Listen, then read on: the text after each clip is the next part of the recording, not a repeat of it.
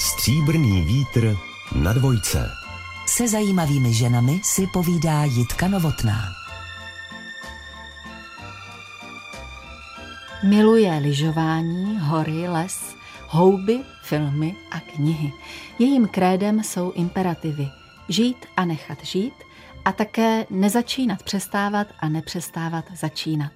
Sama sebe charakterizuje jako poněkud roztržitou, zapomnětlivou, spontánní a impulzivní, ale my ostatní ji vidíme poměrně odlišně, jako kultivovanou, dokonalou dámu, někdejší romantický typ z televizních obrazovek. Ve stříbrném větru vítám paní Marii Tomsovou. Dobrý den. Oh, Dobrý den, to bylo krásné. Paní Tomsová, baví vás lidi překvapovat, ukazovat jinou tvář, než jakou u vás očekávají a vyrážet jim dech? No tak eh, za mlada jsem to dělala ráda, ale teď jsem konzervativnější a jsem radši, když mě vidí tak, jak chtějí. Nebo jak chci já. A jak chcete, aby vás lidé vnímali? Když jsem byla malá a v takovém tom věku dospívání, tak jsem měla přání před spaním, ať mě mají všichni rádi. Hmm.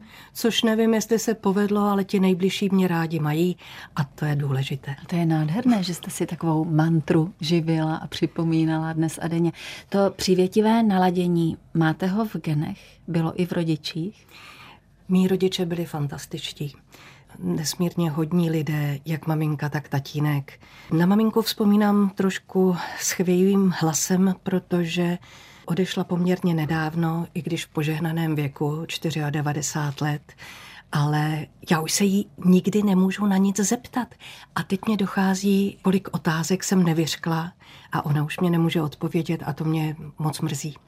Řekněte nám, kdo máme maminky, na co se máme ptát na cokoliv, co vás zajímá a hlavně s nimi mluvte. Nezapomeňte, že si chtějí povídat, pak vás to bude mrzet, když nevyčknete to, co jste chtěli. Říkejte jim pořád, maminko, jsem ráda, že jsi tady, nebo jsem rád, že jsi tady a jsem šťastná, že tě mám. Povídala jste si hodně i s tatínkem? Ano, samozřejmě, dokonce v některých dobách byl tatínek důvěrnějším partnerem než ta maminka. Ku podivu spoustu věcí jsem spíš řekla jemu než jí, ale tatínek odešel ve svých 64 letech poměrně mladém věku se dá říct z toho pohledu těch 94, že a byl to parťák, byl to opravdu kamarád, kterému se mohla říct absolutně všechno. On byl lékař takže na svět pohlížel pragmatičtěji než duševněji založená maminka. Mm. Ale tím nechci říct, že by byl nějak přízemní, to vůbec ne. On byl vzdělaný a měl rozhled, přehled, nadhled. Ale hlavně ti rodiče tady pro mě pořád byli. Kdykoliv jsem cokoliv potřebovala, tak přiskočili s pomocnou rukou, s pomocnou myšlenkou. Prostě byli tady pro mě i pro sestru neustále. Tomu se říká štěstí. Projevil někdy tatínek přání, abyste ho v medicíně následovala? Ne, tam se zaměřil na sestru, která je o sedm a půl let mladší, protože já jsem od jak živa chtěla kreslit, malovat a pokreslila jsem kde jaký papír, zeď, nábytek, takže v tady tom mě podporoval. On měl také moc rád výtvarné umění a já jsem to tvrdila od malička, že chci být buď to ilustrátorkou dětských knížek. Helena Zmatlíková a Alena Ladová byly mými vzory a než jsem uměla číst, tak jsem se listovala všemi možnými knížkami kvůli obrázkům. Takže jsem odmala tvrdila, já chci být ilustrátorkou dětských knížek, pak když jsem objevila kreslený film, tak jsem chtěla být tvůrkyní nebo se podílet na kreslených filmech.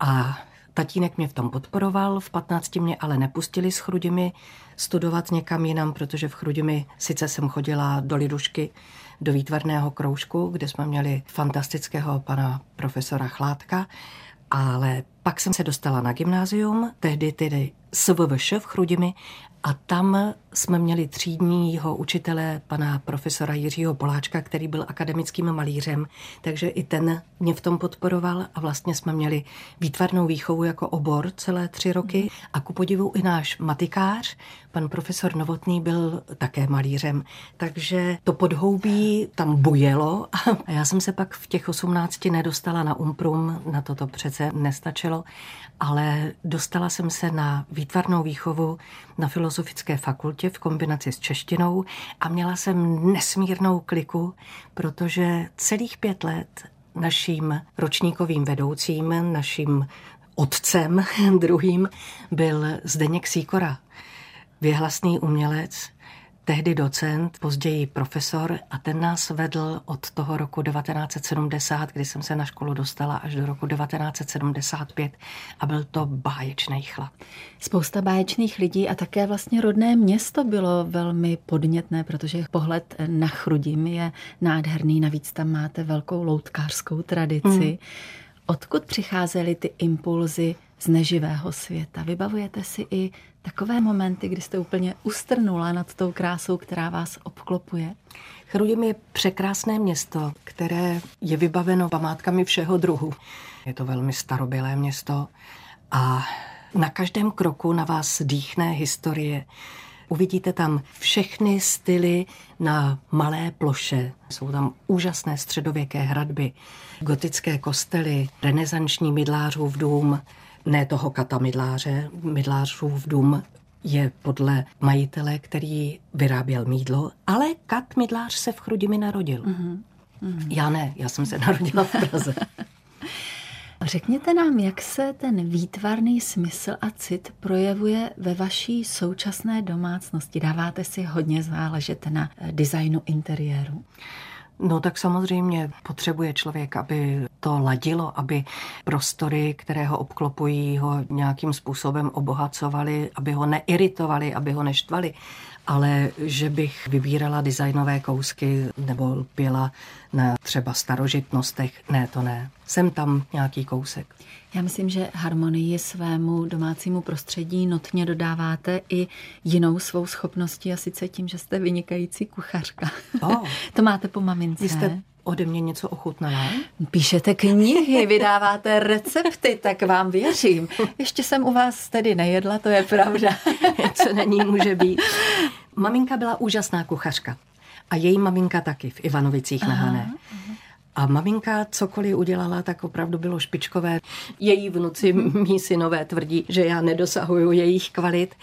A kdysi jsem vařila velmi ráda, teď už mě to tak moc nebaví, protože když kluci odešli, tak vařit jenom pro sebe to už vůbec ne, to se něčím odbydu.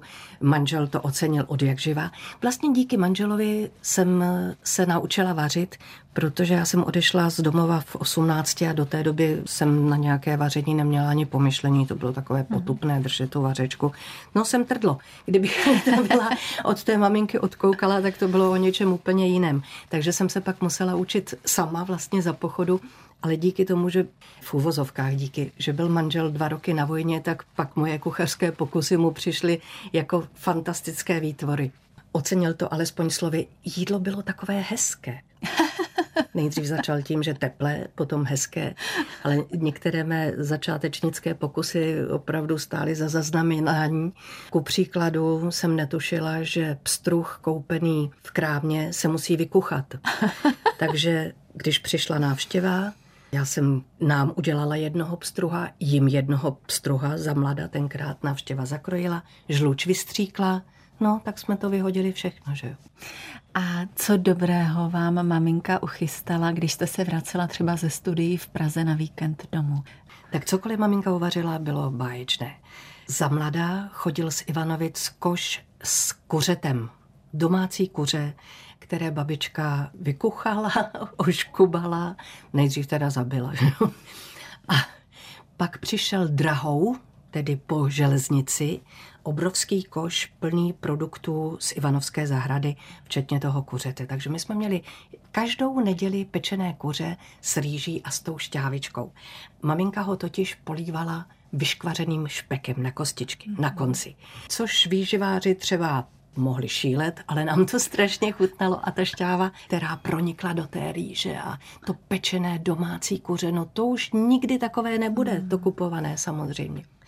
A čím mě uctívala, když jsem přijela každý pátek večer domů, Bydlela jsem na koleji u nádraží Střed jeden čas, tak to bylo šikovné, že jsem to měla za rohem. V Pardubicích se přesedalo, jelo se do Chrudimi, byla nás celá parta.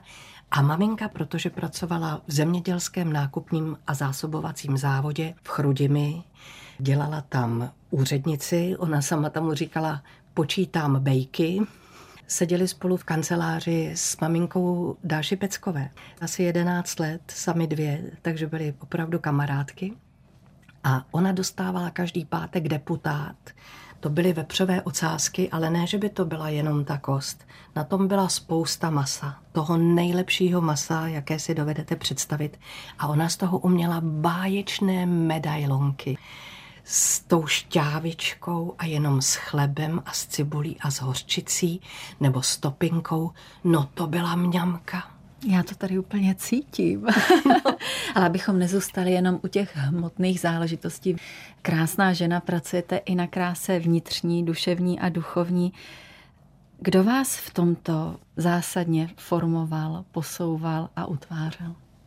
No určitě oba rodiče protože měli rádi umění všeho druhu, byli nadšenými, vášnivými čtenáři, což jsem po nich taky zdědila.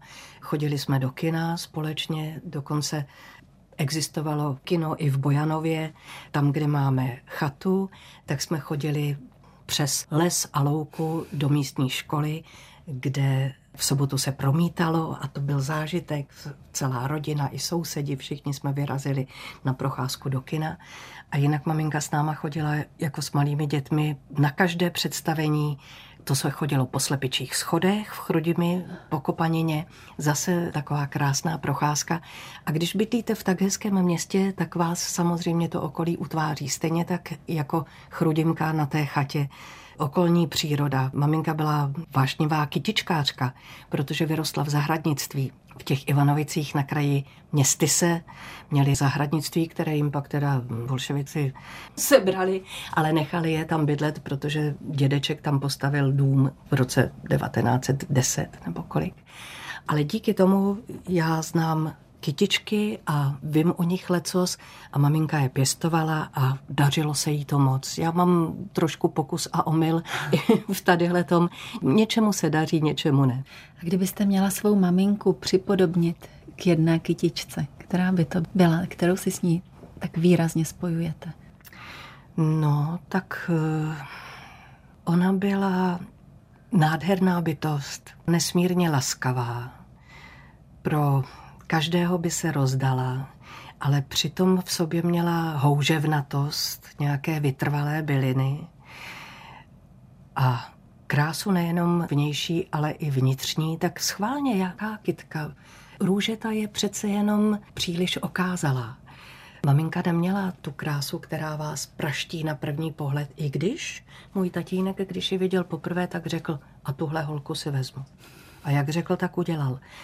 To jste mě zaskočila, Jitko. Opravdu nevím, protože ona byla každou chvíli jiná, každou chvíli mi připomínala jinou kytičku. Stříbrný vítr. Jitka Novotná a její host Na dvojce. Po promoci v roce 1975 nevstoupila Marie Tomsová do školství, ale do podniku jménem Sport Propak. A možná jste i věřila, že můžete s nasazením a přesvědčením přispět k propagaci sportu dostupného širokým masám. Věřila? Určitě. Jinak bych tam nevstupovala, ale já jsem nechtěla jít učit, na to jsem buňky neměla, konec konců jsem nevystudovala pedagogickou fakultu, žádný učitelský obor konkrétní. A v tom sport propagu mě nabídli redakci časopisu, jak výtvarnou, tak češtinářskou. No, ale bohužel časopis se nekonal. Nějak k tomu nedošlo a já jsem tam razítkovala obálky, lepila známky, nosila to na poštu, měla hmotnou zodpovědnost za sklad a byla jsem z toho dosti nešťastná, i když kolektiv pracovní byl skvělý. Detašované pracoviště na Míráku, kde byli vlastně odloženi různí nepohodlní lidé mm. z rádia i z televize. To bylo v tom roce 1975, tak je to jasné. A já jsem měla kolegyni, která tak na mě koukala a říkala, hele, a nechceš se stát hlasatelkou? A jsem říkala, no tak to, jak jsi na to přišla. A ona měla kamarádku vedoucí uváděcího oddělení v televizi, protože sama byla vyhozená z televize. Takže přinesla přihlášku, stála nade mnou, dokud jsme to nevyplnili, tu přihlášku té své kamarádce odnesla a když si mě pozvali na ten konkurs, tak jsem si říkala, no tak proč bych to neskusila. A to mě zajímá, jak jste se připravovala. Nijak. Neříkejte. No tak fakt aspoň ne. jste na nějaké hlasatelky koukala a třeba občas stoupla před zrcadlo, ne? Tak před zrcadlem jsem stála poměrně často, jako každá mladá dívka. Já jsem myslela i s tou řečí. To v žádném případě. Já jsem měla jednu výhodu, že už jsem měla jakous takovou průpravu před kamerou nebo zkušenost s kamerou. Za prvé jsem se přiživovala jako fotomodelka, protože jsem měla dalšího známého, který pracoval v reklamní agentuře a byl fotografem. A potom jeden soused z chaty nedaleko dělal asistenta Janu Bonaventurovi v televizi. A ten mě přivedl do televize Bóňovi jako křoví. Bóňa točil videoklipy písničkové a když tam potřeboval velkou hereckou akci, tak si vzal Andreu Čunderlíkovou. A když malou, tak si vzal Majku, Aha. tedy mě. Takže takový Honza Osten a spousta jiných lidí se stali vlastně očitými svědky mých televizních začátků. Tak to je ta vizuální stránka, ale co ta retorická? Hlasový Tam jsem měla projev. výhodu toho studia češtiny a kromě toho já už jako dítě jsem se účastnila dokonce dost úspěšně všemožných recitačních soutěží chrudimi mm-hmm. a v širokém dalekém okolí. Kromě toho můj tatínek uměl hezky používat češtinu. Jemu se dokonce smáli, že má hyperkorektní výslovnost, protože on přednášel svým kolegům lékařům i v těch dovzdělávacích doktorských programech. Takže asi i po něm jsem tadyhle to zdědila a maminka taky mluvila krásně mm. česky. Ona byla z Ivanovic na Hané a tam přece jenom ta korektnost té mluvy, té výslovnosti je trošku jiná a ve mně se ta pražská čeština toho tatínka, ale to myslím v dobrém, a ta hanácká výslovnost té maminky tak nějak zesnoubila. A kromě toho pan profesor Poláček byl i češtinář, kromě toho výtvarného. Mm, Takže já myslím, že to okolí mě ovlivnilo natolik, že celkem nebylo co řešit. A pak hlas. Hlas byl dobře posazen. Vy určitě víte, že když má člověk trému na jevišti, tak mu hlas vylétne o něco výš než normálně. A protože jsem neměla trému, tak jsem měla výhodu proti některým dívkám na tom konkurzu, které pištěly nebo měly ten hlas a byly v křeči. A mně o to vůbec nešlo, já jsem potom netoužila. Já jsem si řekla jenom, tak další zkušenost. A asi díky tomu, že jsem nebyla svázaná tou trémou a takovým tím musím a za každou cenu a tou sveřepostí a křečovitostí, tak možná díky tomu to vyšlo. Vedle práce v hlasatelně jste dostávala i další příležitosti, estrády, plesy, modní přehlídky, premiéry filmů, koncerty, festivaly. Předávání eh, cen. cen. No ale tehdy v těch začátcích jste taky jezdila s orchestrem Karla Vlacha, Felixe Mhm. Slováčka, s dechovkami. S televizním orchestrem. Napadlo mě, nepřemlouval vás někdo ke zpívání? No, u Karla Štědrého, když jsme jezdili dva roky s Ivetou Simonovou a Karlem Hálem, jsme měli závěrečnou písničku, to už si nepamatuju jakou tedy. Tam jednou na jevišti, abych překvapila Karla, jsme nastudovali s Janou Vašátkovou, což byla naše zpěvačka u kapely Zdeňka Vašátka tak jsme nastudovali tajně Whisky to je moje gusto, což byla písnička Ivety. No, Karlovi se to hrubě nelíbilo. Co vám řekl?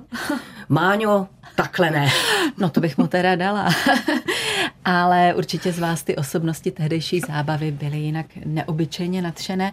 Z koho jste byla nadšená vy, třeba i z hlediska toho, že vám dal nějaké dobré rady nebo užitečnou zpětnou vazbu? Nebo prostě vzor?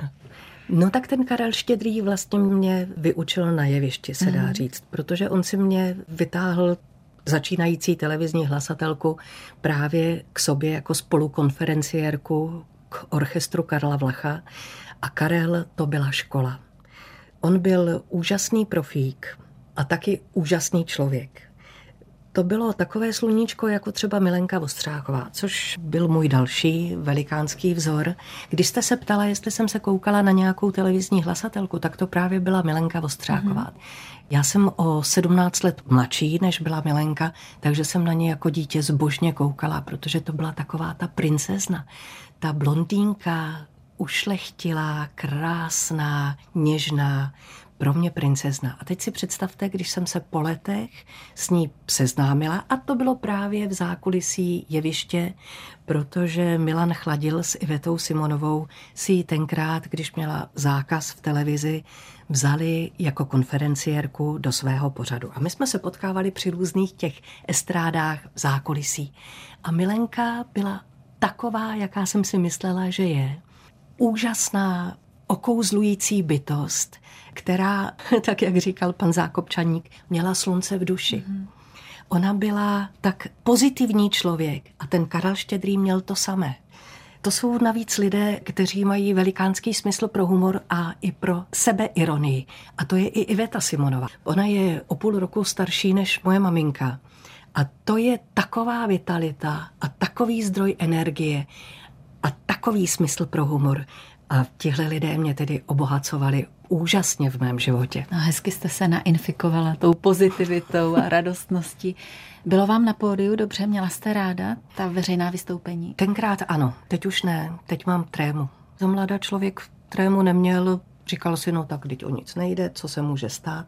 Ale teď, čím jsem starší, tím mám větší trému, protože si nevěřím z pamětí, ku příkladu, že mi něco vypadne jsem zaplať pámbu pohotová, jako dokážu zaimprovizovat, ale nedej bože, když je tam daný text, tak tam už si nevěřím a potom vizuálně si člověk nevěří.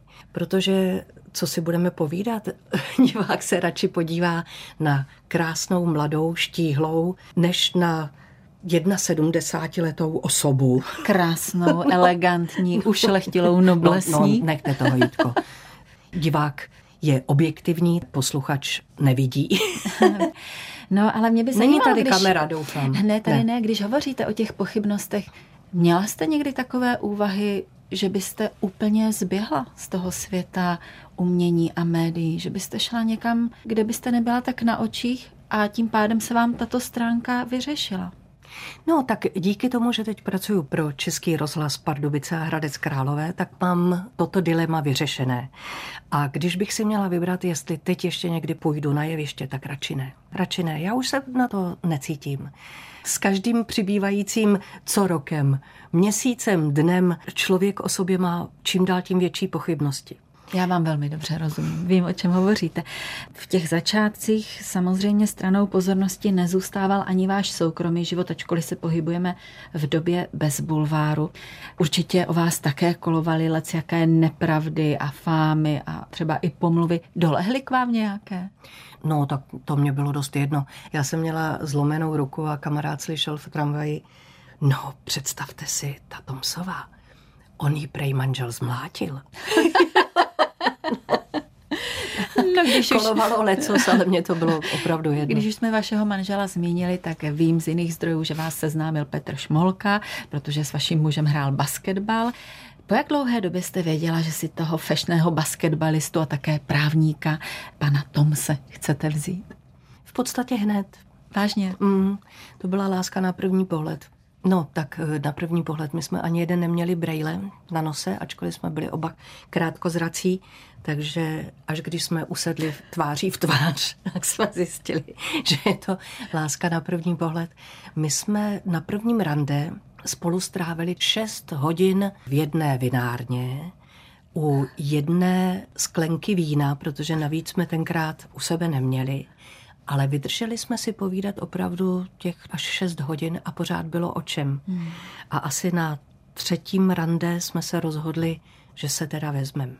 A zůstaly vašemu muži ty charakteristiky a vlastnosti, kterými si vás podmanil vedle toho, že máte hodně společných témat? Já mám strašnou smůlu, protože on je pořád fešák. to je opravdu tristní pro manželku, když sama sebe vidí v zrcadle, jak stárne a jak jí padá ta čelist doslova. A mně padá čelist z něj, protože on je neustále fešák. On stárne a zraje jako víno. No mám smůlu, no. Vypadá dobře. Ale když pominu tadyhle to, on je navíc dobrý člověk. Velkorysý, tolerantní a s velikým smyslem pro humor. Tak to je úžasné. Vaše No. největší společná záliba? Filmy, divadlo, především Ypsilonka, kde máme spoustu kamarádů, to je naše takové srdeční divadlo, protože tam jsme byli pečení, vaření, ještě když jsme bydleli v Mikulanské, protože to bylo za rohem a opravdu tam máme spoustu přátel, nejenom Jirku Lábuse, který je kmotr našich synů, my jsme se vlastně skamarádili na slunce seno a pár facek pořádně, ale zrovna tak s Járou Krečmerovou, s Martinem Dejdarem, který je rodák z Chrasti, chodil na gymnázium v Chrudimi, i když o mnoho, mnoho let později než já. Takže přátelé, dobré jídlo, příjemná restaurace, tím myslím i to prostředí, moře, hory, lyže, Basket nehraju. To teda mě nic neříká, ale volejbal jsem hrála velmi ráda. Takže se dá říct i sport, četba, i když on čte něco úplně jiného než já. On čte spíš literaturu faktu a různé filozofie, když to já jsem románový typ. No je toho spousta, jak Ano, sleduju. ano. Zdánlivě by si člověk řekl, že byste si možná vystačili i sami a vy jste měla důvod se tou představou života bez dětí zaobírat, protože jste na těhotenství čekala dlouho.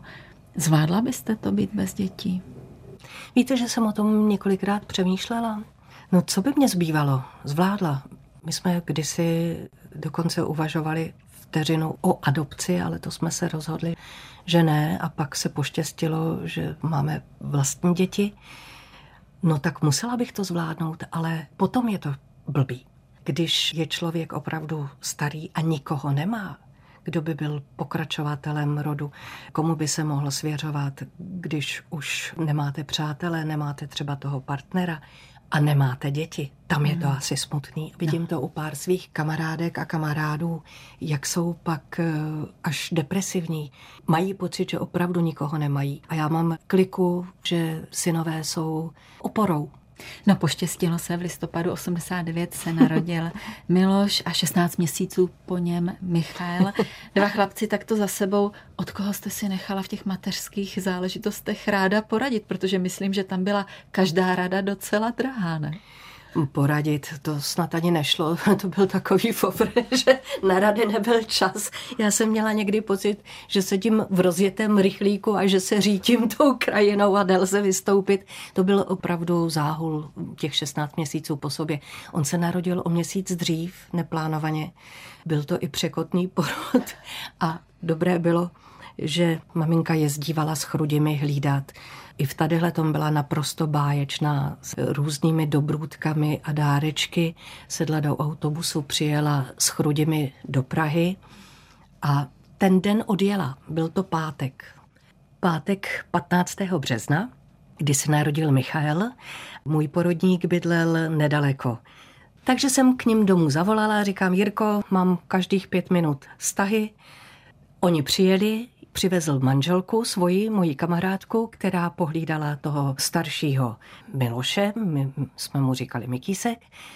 Nasadili nás do auta, Hanka tam zůstala a porodník s mým manželem a se mnou jsme odjeli do Krče, kde mě bleskově odrodil, manžel tam počkal a Michal byl na světě. Ale horor byl, když jsem se ráno probudila, nade mnou stála pediatrině a říkala, paní Tomsová, nelekněte se. Tak to jsem se lekla. Pro boha, co se stalo? No víte, on, Míša, na chvíli přestal dýchat. My jsme ho museli rozdýchat, ale chytl se nám a teď je v inkubátoru. No tak já jsem se složila, že jo. Tohle nebylo zrovna od té lékařky taktické, ale zaplať pámbu dobře to dopadlo a oba kluci se mají čele k světu. Zaplať pámbu. Co po vás zdědili? Ten mladší asi oči. A legrační bylo, když jim bylo asi pět a čtyři, tak ten starší říká, Míšo, ty máš tak veliký oči. Jestli ty nejseš ženského původu. A v rovině nadání a talentu a směřování? Oba dva výborně kreslí. Mají výtvarný cit. Ten mladší skvěle fotografuje, oba dva dobře píšou, mají dar řeči, dar psaní, smysl pro zkratku a pro humor.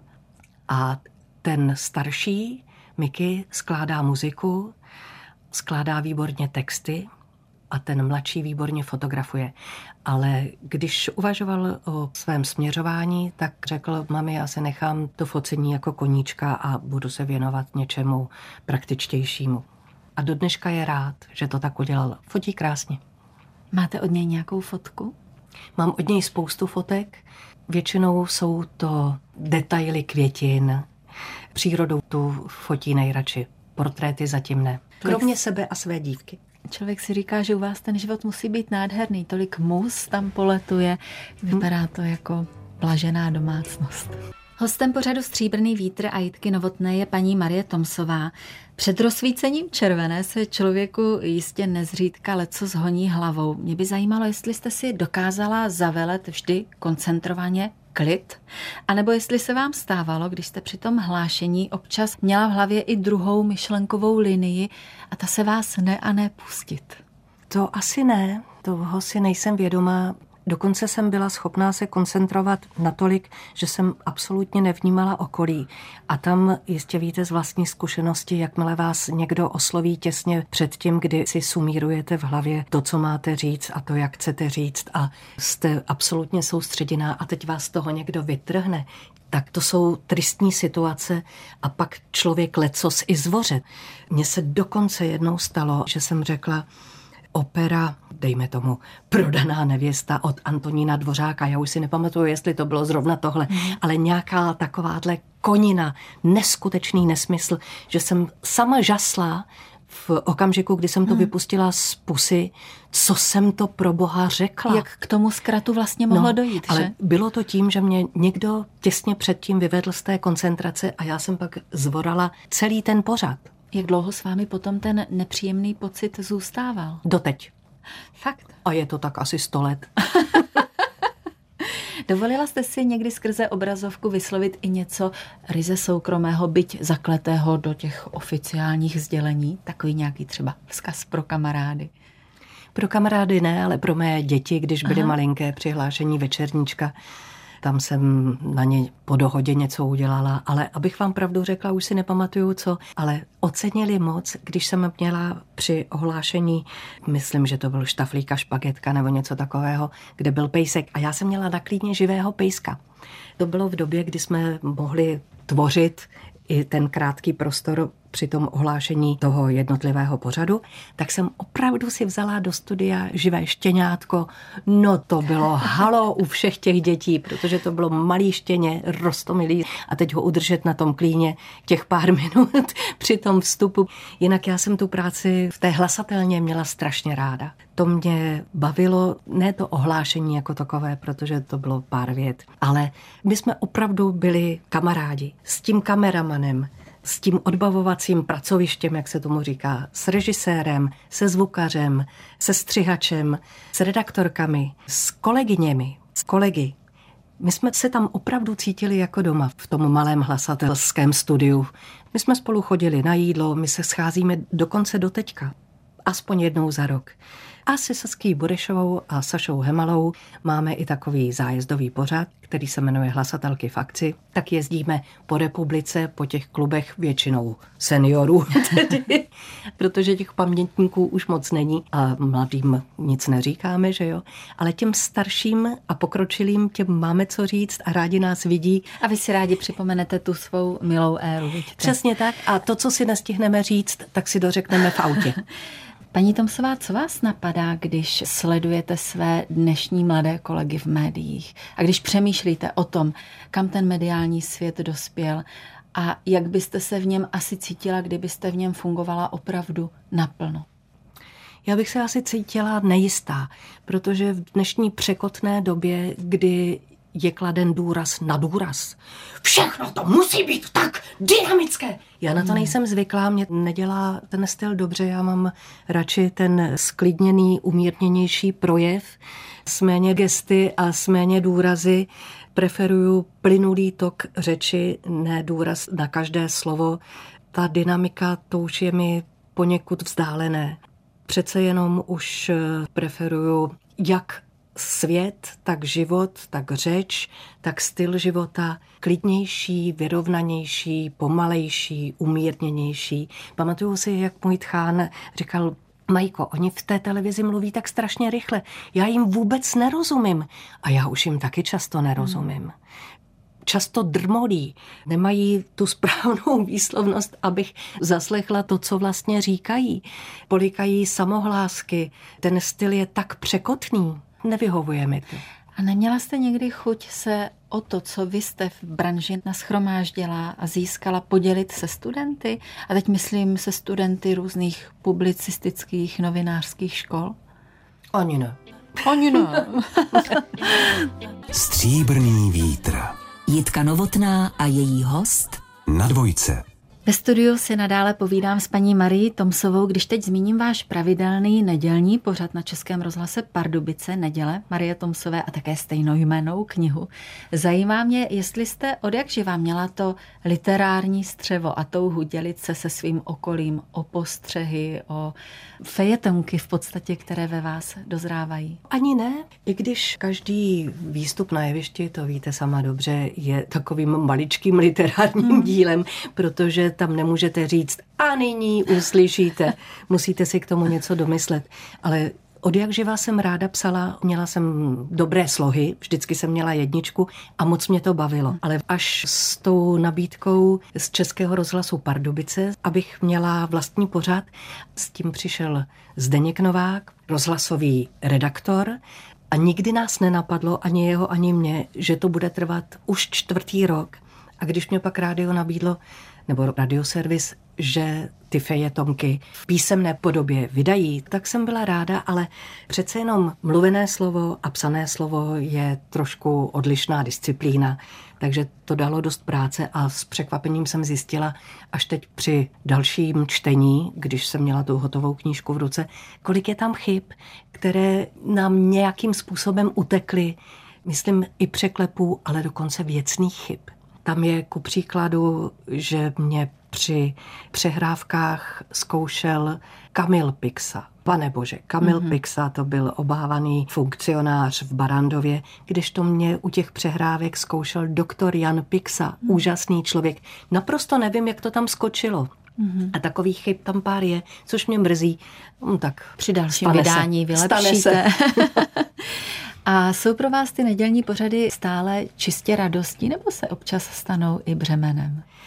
Když už vymyslím téma, tak už je to pak radost. A zase musím pochválit svého muže, protože ten je studnicí jak příhod, tak témat, tak námětů a těch námětů okolo nás tom každodenním životě je strašně moc, ale on je mi v tom opravdu takovou výstupní kontrolou, někdy zdrojem. Já to napíšu ve svém počítači, pošlu to jemu. Nebo naopak, on něco nahodí, pošle to mně. Sedíme každý v jiném pokoji u svého počítače a takhle si vyměňujeme myšlenky, slova, témata. Ale je to těžké každý týden vymyslet téma, protože čtyři minuty to je strašně krátká doba. Do toho vměstnat nějaký nápad a dát tomu nějakou formu a tvar, protože, co si budeme povídat, já nejsem žádný spisovatel. A devíza toho rozhlasového přenosu je asi v té práci s tím hlasem. A najednou, když je to jenom na tom papíře, tak je to o tadyhle tu dimenzi ochuceno. Ochuzeno, pardon.